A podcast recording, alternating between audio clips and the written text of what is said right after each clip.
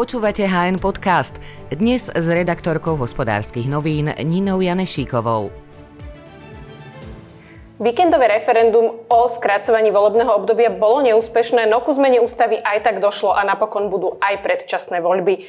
Na politickej scéne sa preto zintenzívňujú debaty o spolupráci, spájať sa chcú občianske demokrati aj kresťanské sily. O veľkom národnom bloku zase hovorí predseda Slovenskej národnej strany Andrej Danko.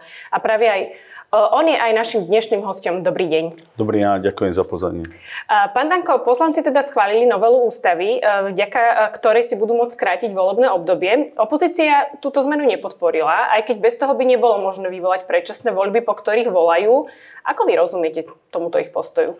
Ja som sa včera vyjadril k tomu, že rešpektujem postoj Smeru a hlasu, ale ja si myslím, že ten zásadný boj sa dnes vedie, aby boli čo najskôr predčasné voľby a bolo to včera na hrane. Ja si neviem predstaviť, že by neprešla tá zmena ústavy, čo by potom robil aj Smer aj hlas, ale dnes sa už rokuje o datume, verme, že to bude jún, to je taký reálny termín, ale vyzerá všetko, že speje k tomu, že to bude 30. september. Nech je to akýkoľvek termín, ale Slovensko potrebuje nové voľby.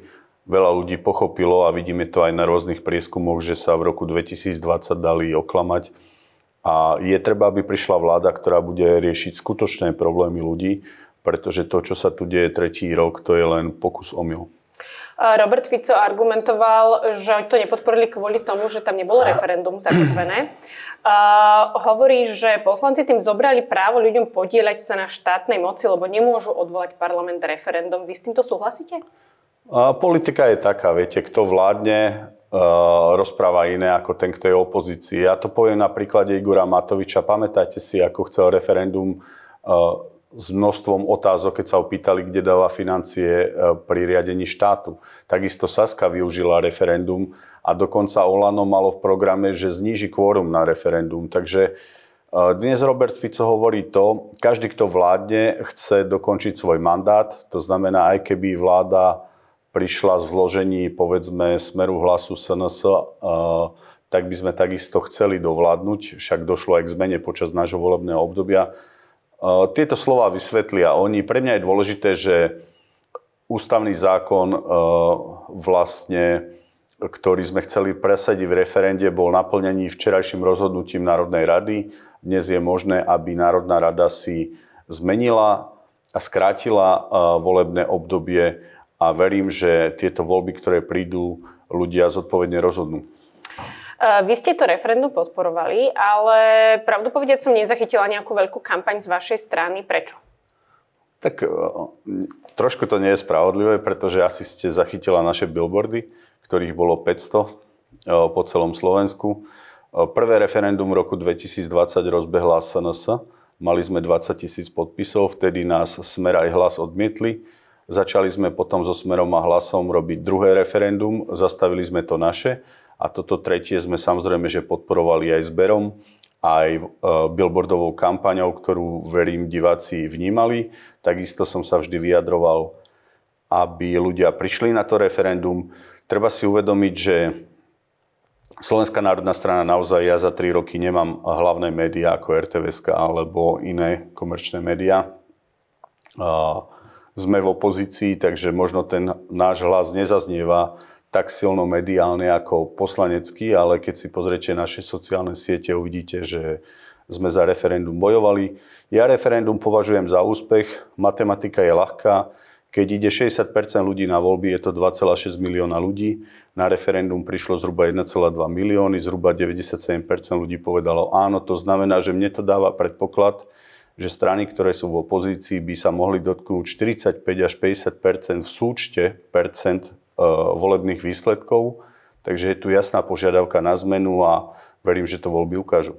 Na druhej strane je možno, že niektoré z tých strán sa vôbec nedostanú e, do parlamentu a tým pádom e, tieto hlasy už nebudú ako keby platné, čo sa týka miest v parlamente, ale vy ste napríklad toto referendum označili aj za nejaký odkaz voličov opozičným stranám, aby sa spojili. Ako ste prišli k takejto interpretácii? My počúvame a diskutujem o tom aj s Petrom Pelegrinim, budem s ním budúci týždeň. Takisto som v minulosti o tom hovoril s Robertom Ficom, že ľudia chcú aj po vzore Čiech alebo aj po vzore Viktora Orbána alebo pána Kačinského silný opozičný blok. Ja som ho nazval pracovne Slovenský opozičný blok.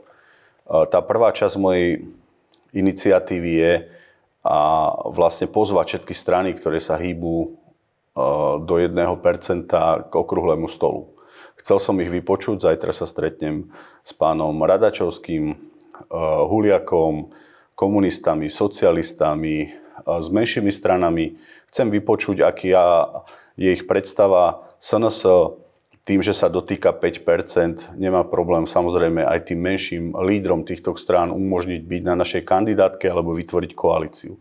No ale ten môj najväčší sen je dať k rokovaciemu stolu opäť Roberta Fica a Petra Pellegrinio, pretože si myslím, že by sme mali už pred voľbami ľuďom ukázať jednu stabilnú zostavu, ja som ju nazval pracovne Pelegrini Fico Danko, a teda hlas Smer a SNS, ktorá by dokázala podľa mňa ako snehová gula na seba nabrať také množstvo hlasov, že by garantovala stabilnú vládu na 4 roky.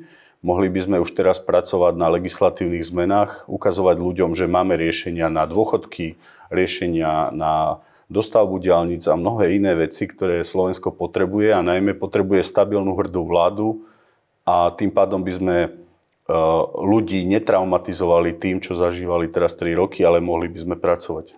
Z čoho ale vychádzate pri týchto percentách? Pretože uh, samotný hlas Smer uh, nemá ani z republikou, ktorá má viac percent ako SNS, by nemali dostatok na to, aby momentálne zostavili vládu, alebo mali teda 76 v parlamente. Z čoho teda vychádzate, no, keď si myslíte, viete, že zrazu s vami, keď ste ešte ano, ano. stále mimo parlamentu, by ste mali dosť? My sa hýbeme okolo 4% teraz, to znamená, chýba nám 20 tisíc ľudí.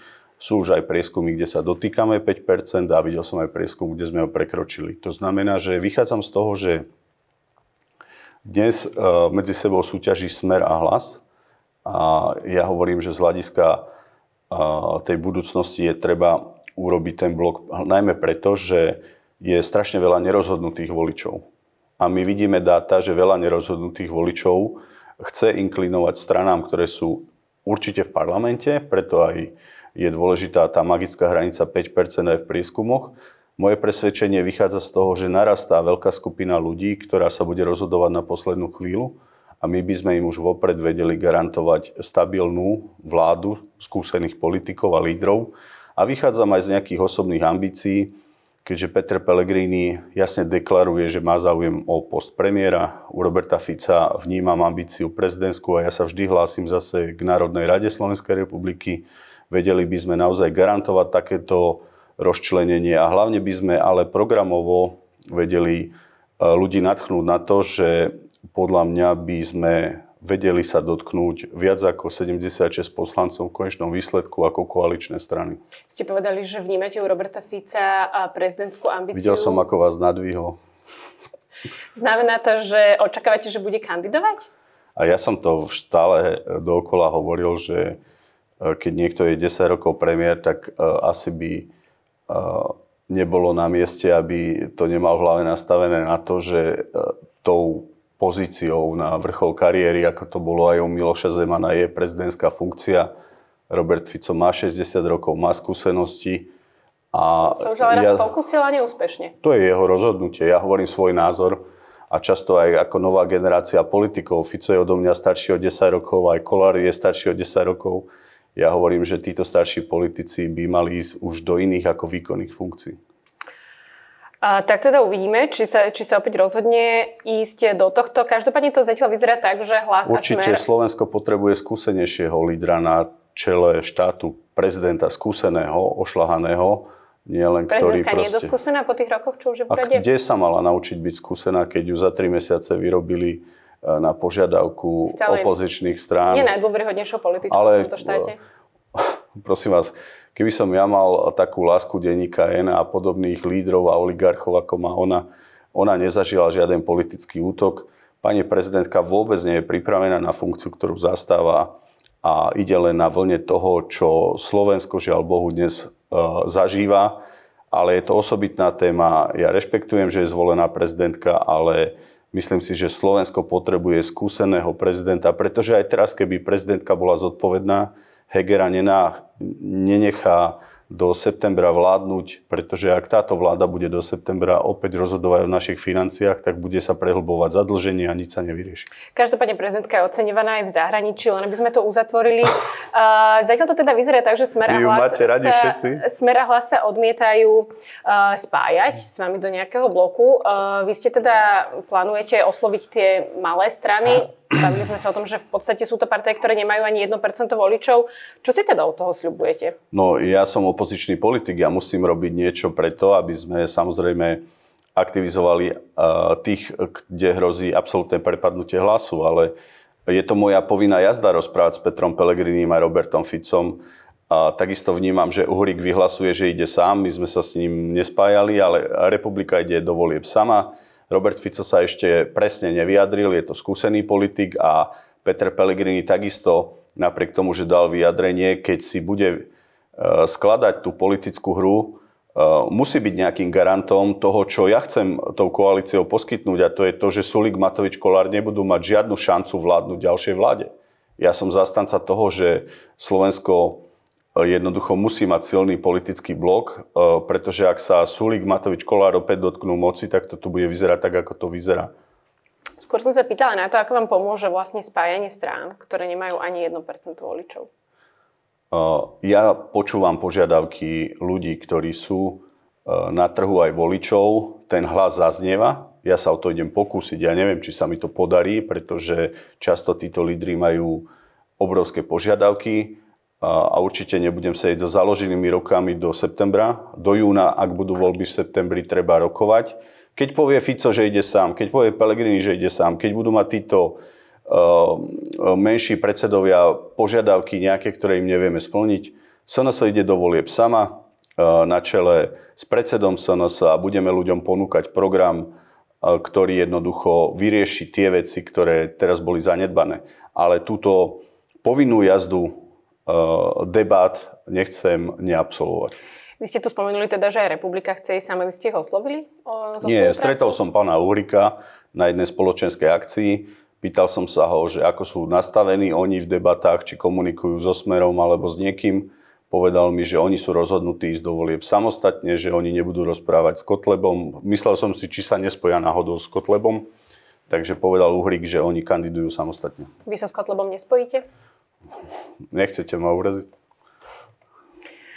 Keď zvažujete republiku, tak je to asi legitímna otázka pýtať sa aj na SNS. Keďže Kto zvažuje republiku? Ja som Prav, povedal... Pravili ste, že ste sa teda s nimi rozprávali. SNS mala najmenej koalícií s republikou na komunálne voľby. Viete, že sme piatá strana, máme obrovský počet starostov a poslancov. A viacej koalícií mal aj hlas, aj smer s republikou ako SNS, takže prosím, aby v tom bolo jasno. Ja teraz hovorím, že stále som zastával nejaké postoje, hovoril som veci na Kotlebu, ktoré dnes potvrdzuje aj Milan Uhrik a bol som ten zlý, ale už to v tejto spoločnosti robiť nebudem, takže nebudem na nikoho rozprávať zle. Každý sme strojcom svojho šťastia.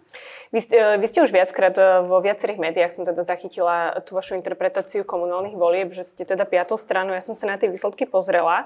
A mám pocit, že je to mierne zavádzajúce, pretože čo sa týka počtu starostov a primátorov, tak samotná SNS so ziskom 1,54% je až na 9. mieste, respektíve na 8. ak sa rátajú iba politické strany a nie nezávislí kandidáti. A v prípade uh, poslancov uh, do zastupiteľstiev tam je to nejaké 5. respektíve 6. miesto. Tak ako vnímate tento váš... Uh... No, nemáte dobré dáta, ja vám ich vysvetlím. V prvom rade potvrdzujete, že v počte poslancov je strana 5 a vy hovoríte 6, lebo 5, asi 6 rade, ak rátame aj nezaradených. No, ale je 5, ak sú to politické áno, strany. Takže neklamem, áno. Čo sa týka starostov, musíte rátať počet starostov zvolených čisto za SNS, tých áno. je 50, ale potom máme aj 50 starostov, ktorí sú členovia SNS a boli zvolení koalične e, s podporou iných strán, takže my rátame, že máme do 100 starostov a 4 primátorov Takže tie čísla boli také, že sme jednoducho túto retoriku používali. Je to lepšie číslo, ako sme mali v roku 2014. Pre mňa to bol signál, že v komunálnej politike SNS obhajila miesto, že má svoje miesto. Hrdý som na to, že stále máme 2300 platiacich členov rastie nám podpora, máme veľa opatrení, ktoré ľudia už poznajú, či sú to paušálne výdavky, živnostníci 15%, či rekreačné poukazy. Ľudia sa k nám vracajú ja som presvedčený, že prekročíme aj bez uh, zlučovania, spájania, ktoré musím absolvovať 5%.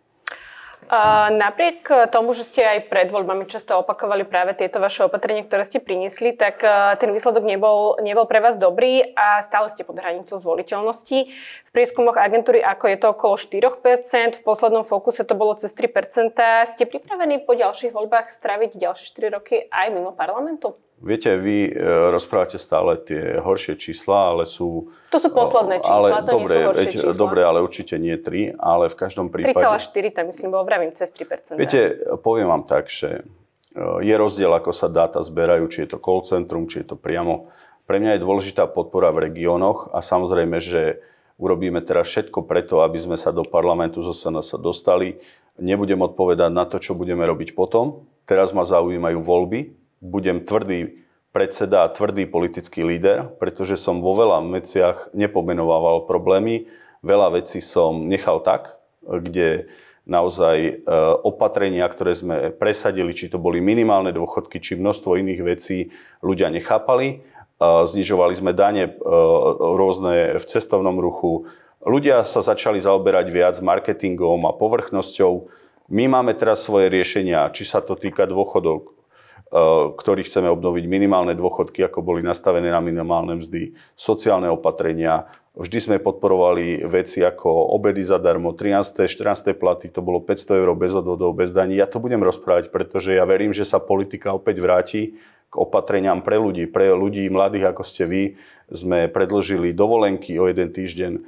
To znamená, eh, o tom má byť politika, aby sa súťažilo nie tým, kto má koľko detí, kto komu zhabe dom, a kto sa ako bude posmešne správať, ale o tom, aby jednoducho ľudia, ktorí vedia hľadať riešenia, aby proste mali šancu riadiť štát.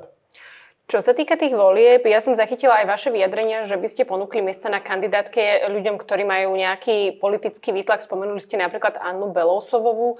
S ňou sa už prípadne o tomto rozprávate a s kým ďalším?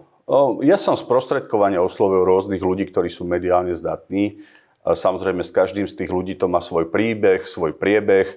Ozývajú sa rôzni športovci, umelci, takisto ľudia z bankového sektoru, lekári. Takže e, nechám tomu priebeh. Kandidátka sa uzatvára, myslím, že ak budú voľby v septembri, tak v júni. Ale ten môj hlavný cieľ je naozaj skúsiť presvedčiť Pelegrini Ofica, aby sme si sadli za jeden veľký rokovací stôl. Vy ste ešte v roku 2021 vyzývali Petra Pellegriniho, aby ozrejmil financovanie svojej strany. Rôzne ste ho kritizovali. Už vám toto neprekáža? My sme mali veľmi otvorený rozhovor s pánom Pellegrinim. Čo sa týka veci, ktoré sa udiali, to v politike je tak, že jednoducho sú veci, ktoré v rámci politického boja poviete a v zápale. Čo sa týka zostavenia vlády, kedy ma požiadal Robert Fico vtedy o jeho podporu. Ja som urobil ústretové gesto, nevždy sme ho naspäť od smeru dostali, ale keď chceme Slovensko spojiť, tak žiadne naše osobné alebo historické problémy nás nemôžu rozdielovať. Aj to je dôvod, prečo som Petra oslovil na rozhovor, ale myslím si, že s ním mám lepší vzťah s Pelegrinim, ako má Peťo s Robom Ficom. Vy ste po voľbách v roku 2020 povedali, že ste prestali rozumieť slovenskej politike. Chcem sa opýtať, či sa odtedy niečo zmenilo. Mm. Hlavne som asi dal aj sám sebe čas, aby som v mnohých veciach sa dal dokopy a to, čo ma kritizovali, aby som sa zlepšil, či to boli rôzne uh, mediálne výstupy, keďže ja som advokát a som ňou sa môžete baviť o právnych veciach alebo aj o účtovných, ale som podcenil mediálnu komunikáciu a žiaľ nemal som šťastie na kolegov, na rôzne PR. A to, čo som ja niekedy hovoril, že je blbosť ako Peter vešia záclony, tak dnes vidíme, že na ľudí funguje. A... Takže vás uvidíme vešať záclony pred eh, Záclony nie, ale videli ste ma variť špagety. Ale aby som prešiel k tej podstate, eh, ja naozaj sa snažím rozprávať o riešeniach problémov ľudí. A to, čo vidíme dnes eh, od tejto vlády, kedy proste všetko stagnuje, sú tu aj sekundárne komunikácie, to sú sociálne siete, kedy musíte sa tým ľuďom predstaviť, ale veľa vecí som nechápal. Ja som nechápal, ako mohol Igor Matovič získať 25%. Upozorňoval som verejnosť na veľa jeho konaní počas 4 rokov. A už to, že som kanceláriu odovzdal Borisovi Kolárovi, ktorý vždy povie podporím, nepodporím, áno, nie, možno a v podstate tým veciam absolútne nerozumie, prebral kompletne tým, ktorý som v Národnej rade zanechal, tak to ma udivovalo. Ja stále verím, že ľudia si uvedomia, že voľby sú o zodpovednosti a že treba počúvať riešenia a že treba nie povrchne sa rozhodovať, ja si uvedomujem, že uh, treba zabojovať o ten mandát a treba ľuďom hovoriť uh, konkrétne riešenia. Jedno z tých riešení počas covidu my sme hovorili, že prečo peniaze na podporu podnikateľov idú cez úrady práce, kde sa strácajú v pezinku, prečo neboli odpustené odvody dane jedným zákonom a peniaze mohli ísť rovno do zdravotných a sociálnych poisťovní. My neustále prichádzame s riešeniami, ale tým, že nie sme poslancami, tak to naozaj zaniká, ale som pripravený aj v tých predvolebných diskusiách rozprávať o modernom sociálnom Slovensku, ktoré je tou podstatou našej politiky. Určite bude veľkou témou aj následujúcich volieb zahranično-politická orientácia, ano. aj kvôli konfliktu na Ukrajine. Vy ste po napadnutí Ukrajiny nezmenili názor na Rusko, ako ste hovorili. Uznávate ale, že Rusko je agresorom? Viete, to sú jednostranné veci hrdinské, pretože v prvom rade uznávam jednu vec, že konflikt na Ukrajine je problémom pre Rusko aj Ukrajinu, má nejaké historické súvislosti a ja mám vážnu obavu, aby sa ten konflikt nerozšíril na naše územia. Preto tvrdo kritizujem dodávky zbraní na toto územie, pretože si neviem predstaviť, že ak sa bude stupňovať to napätie, eh, že jednoducho sa to rozšíri na naše územie. Po druhé, kritizujem postup našej vlády, ktorá jednoducho poslúcha Brusel, nerobí všetky kroky k tomu, aby sme rozprávali o spolupráci európskych armád. Ja si myslím, že NATO je prekonaný projekt, pretože členmi NATO sú aj Spojené štáty, aj Turecko a nie všetky záujmy európskych štátov sú identické s týmito štátmi. Čo sa týka tých tvrdých vyhlásení, viete, um, vždy je niekto ten, kto začne prvé kroky, to znamená označovaný agresor, ale mohli by sme hovoriť aj o iných štátoch, či je to Sýria, Afganistan, mnohých iných. Bavíme sa teraz ja, o ale Ukrajine, takto, takže... áno, lebo sa hodí hovoriť zle na Rusko, ale ja som povedal v jednej debate, mňa nezaujíma Rusko ani Amerika, mňa zaujíma Slovensko. A ja chcem, aby sme mali dobré vzťahy aj s Rusmi, aj s Amerikou. Ja som povedal, ak je z Ruska lacný plyn a do budúcna uvidíte, že ak tento konflikt skončí, sa budú politici predbiehať a ja to núkam Slovensku, že tam mám dobré vzťahy, pretože vidíte, že tu máme energetickú krízu, e, kvôli sankciám nám rastú ceny energií, tak ja si nebudem zatvárať dvere na Rusko. Ale ak pani prezidentka má dobre vzťahy Spojených štátov a vybaví pre Slovakov niečo dobré, tak ju budem rešpektovať. Ale ja nebudem hrať hru vysokých záujmov a hrať hru Spojených štátov na to, že jednoducho Európska únia dneska oslabuje v eure, je poskokom iných záujmov pretože kto trpí na konci dňa najviac? No my. Ja som dostal cenu energii 4000 eur za budovu. Takisto každý, kto to tu vidí, že čo sa tu deje, idiotizmy okolo skvapalneného plynu, zelených energií, to všetko nás likviduje. Treba si hovoriť pravdu. Ten konflikt sa nás nedotýka, je to problém Ukrajiny, Rusov a nech si to Ukrajina s Rusmi vyriešia. Ten konflikt sa nás určite dotýka, pretože je v našom Robíme hrdinou. Vy, vy, vy vravíte, že, že ľudia trpia najviac. Osobne si myslím, že najviac trpia ľudia na Ukrajine. A to, že odsudíme alebo že príjmeme nejaké tie sankcie, ktoré vy kritizujete, je asi znak toho, že odsudzujeme konanie a to, čo sa deje na, e, na Ukrajine, že to odmietame podporovať, že sme solidárni s tými, ktorí trpia vo vojne. A súhlasíte, že tam posielame zbranie? Je to vec vlády. Ja chápem, že vy Nebojíte hovoríte, sa že vojny? Ste... Nebojíte sa, že váš partner alebo manžel a... bude musieť ísť bojovať? Že vaša rodina bude, že tu bude krvi prelievanie? My sa do toho nestarajme. Ukrajina není člen NATO ani Európskej únie a oni majú nejaké historické väzby. A vy sa napríklad neobávate toho, že ak by Ukrajina padla, tak potom to Rusko Nie, máme za našou hranicou? Nie, neobávam sa, pretože aj ten konflikt je na územiach, kde je rusky hovoriace obyvateľstvo, je to pozičná situácia a v každom prípade obávam... Rakety dopadali na Kiev, na Lvov, sa, aj nedaleko našich alebo polských Keď je hraníc. vojna, e, e, prvá obeď vojny je pravda. To znamená, my dostávame neobjektívne informácie. Ešte raz opakujem, nezastávam Rusov, ale nebudem sa tu za Ukrajincov hrdinsky stavať, že som pripravený, aby sme za nich bojovali. Ani... za nich nebojuje, ide o to byť solidárny. Tak nerobme, nerobme frajerov, neposielajme tam tanky, neposielajme tam zbranie, nedajme sa hrať tú hru. Vidíte, že aj Spojené štáty sú mega opatrné, veď na začiatku celej tej pozícii používali a chceli použiť Poliakov na prvé dodávky zbraní. Na konci dňa o tom, či tam bude mier, rozhodne rokovanie amerického a ruského prezidenta a tie veľmoci si aj tak urobia svoje. My ostaneme len za takých malinkých, ktorí počúvali zase západné záujmy. Nerobme hrdinou, pretože nám sa to môže škaredou vypomstiť. Sme blízko Ukrajiny a sme členský štát NATO. Keby bola Ukrajina NATO, tak nepoviem ani slovo. Ukrajina nie je v NATO. Vidíte, koľko e, sa tam deje všelijakých situácií, o ktorých nemáme informácie. Ja mám obrovskú solidaritu s každým, kto trpia. Jedno, či je to Ukrajin, či je Rus ja sa neviem pozerať na tie zábery, pretože je to šialené. Je to nešťastné a je to šialené. Bolo by robiť všetko preto, aby sa to zastavilo. E, iba bezcitý človek by mohol povedať, že mu to nič nerobí. Mne je to veľmi ľúto. Ale bojím sa, aby to nenabralo rozmery tretej svetovej vojny. O tom stále rozprávam. A určite nezastávam ani jednu stranu. Ako sa teda majú Ukrajinci brániť, ak im nikto nebude vojensky pomáhať? A teraz, áno, samozrejme nie sú v NATO a práve preto tam nezasahuje ani naša armáda a jediné, čo robíme, je teda nejaká vojenská a humanitárna... Hrdinstvo nás nepomôže tej situácii. Malo to nejaké obdobie predtým, má to nejaké historické súvislosti. Ja tu nebudem teraz robiť exkurs a vysvetľovania, ale určite nie je na mieste ani oživovanie nejakých ľudí ako Bandera a historických traum. Rôzne situácie a napätia môžu vznikať aj v Európe, hej, ale toto, kam sa to dostalo Ukrajina Rusko, sa nemôže rozšíriť na iné územie. Ja to neviem ináč povedať a určite nemali by sme robiť hrdinou, pokiaľ nás to už ohrozuje. A videli ste jednu zblúdilú raketu na územie Polska, kde do obeda hovorili už pomaly, že Rusi poslali na členský štát e, na to raketu. Potom sa to dementovalo, lebo však to by už sranda nebola. Ale ja hovorím, Európske spoločenstvo alebo aj Organizácia spojených národov, ja by som čakal oveľa väčšie aktivity na zmierenie tých napätí, ale už aj predtým, jak nastal ten konflikt e, takých rozmerov, pretože tie veci boli problémové 8 rokov a bol som vo vysokej štátnej funkcii. Ja som mal informácie, že to tam môže vyeskalovať do napätia a jednoducho sa to stalo. Len prosím, my nerobme hrdinov, starajme sa o seba.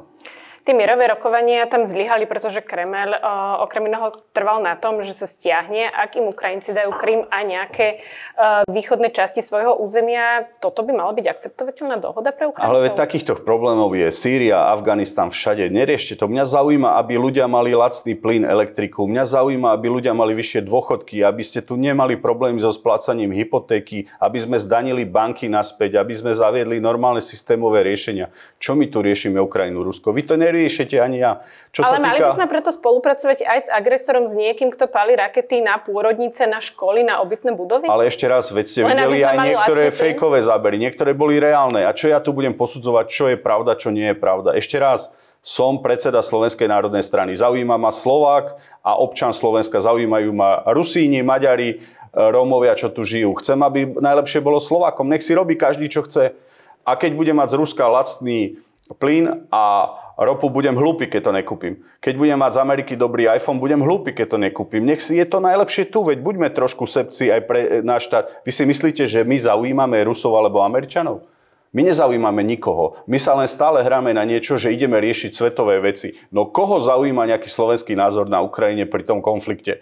Keď si nesadne Biden s Putinom, tak sa to nikdy nevyrieši. A ten Zelenský jednoducho je len nástrojom na to, čo potrebujú veľké veľmoci. Ja vidím stagnujúcu ekonomiku, vidím zadlžovanie Slovenska, o 20%, vidím poskokov, ktorých tu máme na čele štátu, nekompetentných ministrov a chcem ponúknuť riešenie tomuto národu minimálne na úrovni správania Polska alebo Maďarska, lebo keby nebol Viktor Orbán, tak Slovna už teraz pomaly zatvárame, pretože miesto toho, aby sme hájili slovenské záujmy, my sa tu ideme rozprávať o veciach, ktoré nevieme ovplyvniť. Ukrajina a Rusko si to musí vyriešiť a Boh varuj, ak sa toto rozšíri kvôli nejakým našim iniciatívam na naše územie, potom budeme lutovať a už nebude krok naspäť. Viete, vy hovoríte, že máme byť trošku eh, sepci. Ja zase pripomeniem jeden výrok od Danteho Alighieriho z jeho známeho diela, ktorý hovorí, že najtemnejšie miesta v pekle sú vyhradené pre tých, ktorí zostali v čase morálnej krízy neutrálni.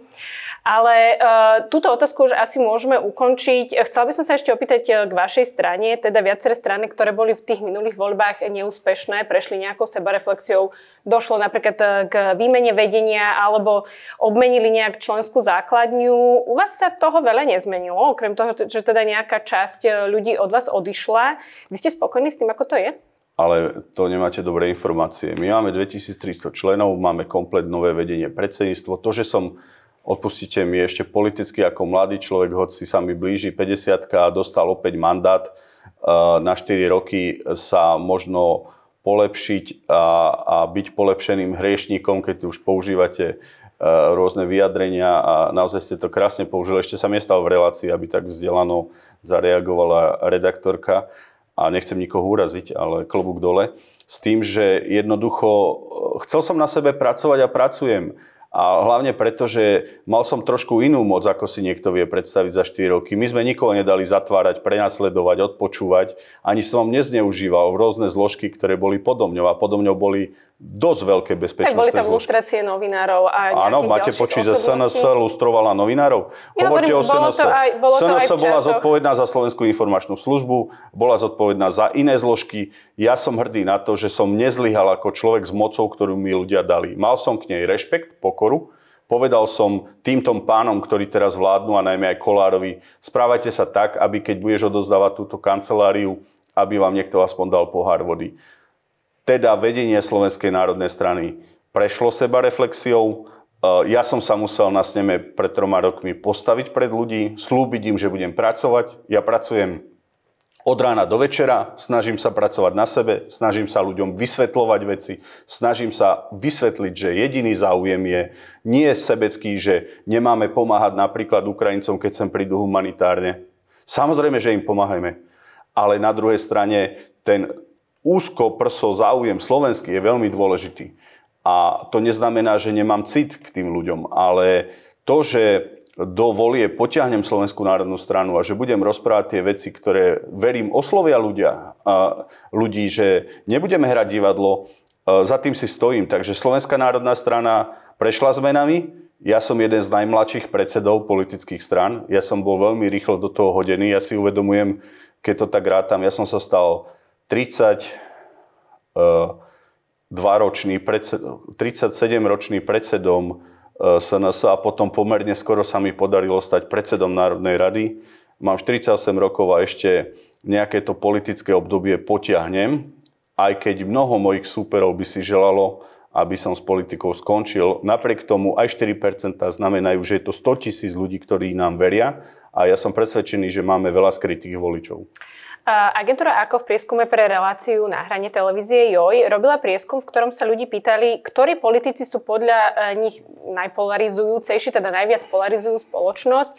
Respondenti mali spontánne uviesť e, tri mená. Vás označilo len 0,9% z nich. E, vnímate to ako dobrý výsledok? Tak to asi vy musíte zhodnotiť. Takže znamená to, že veľa ľudí sa na mňa nehnevá, ale že mám pomerne pozíciu takú, že tí ľudia nemajú taký negativizmus ako k tým prvým. Kto bol prvý traja?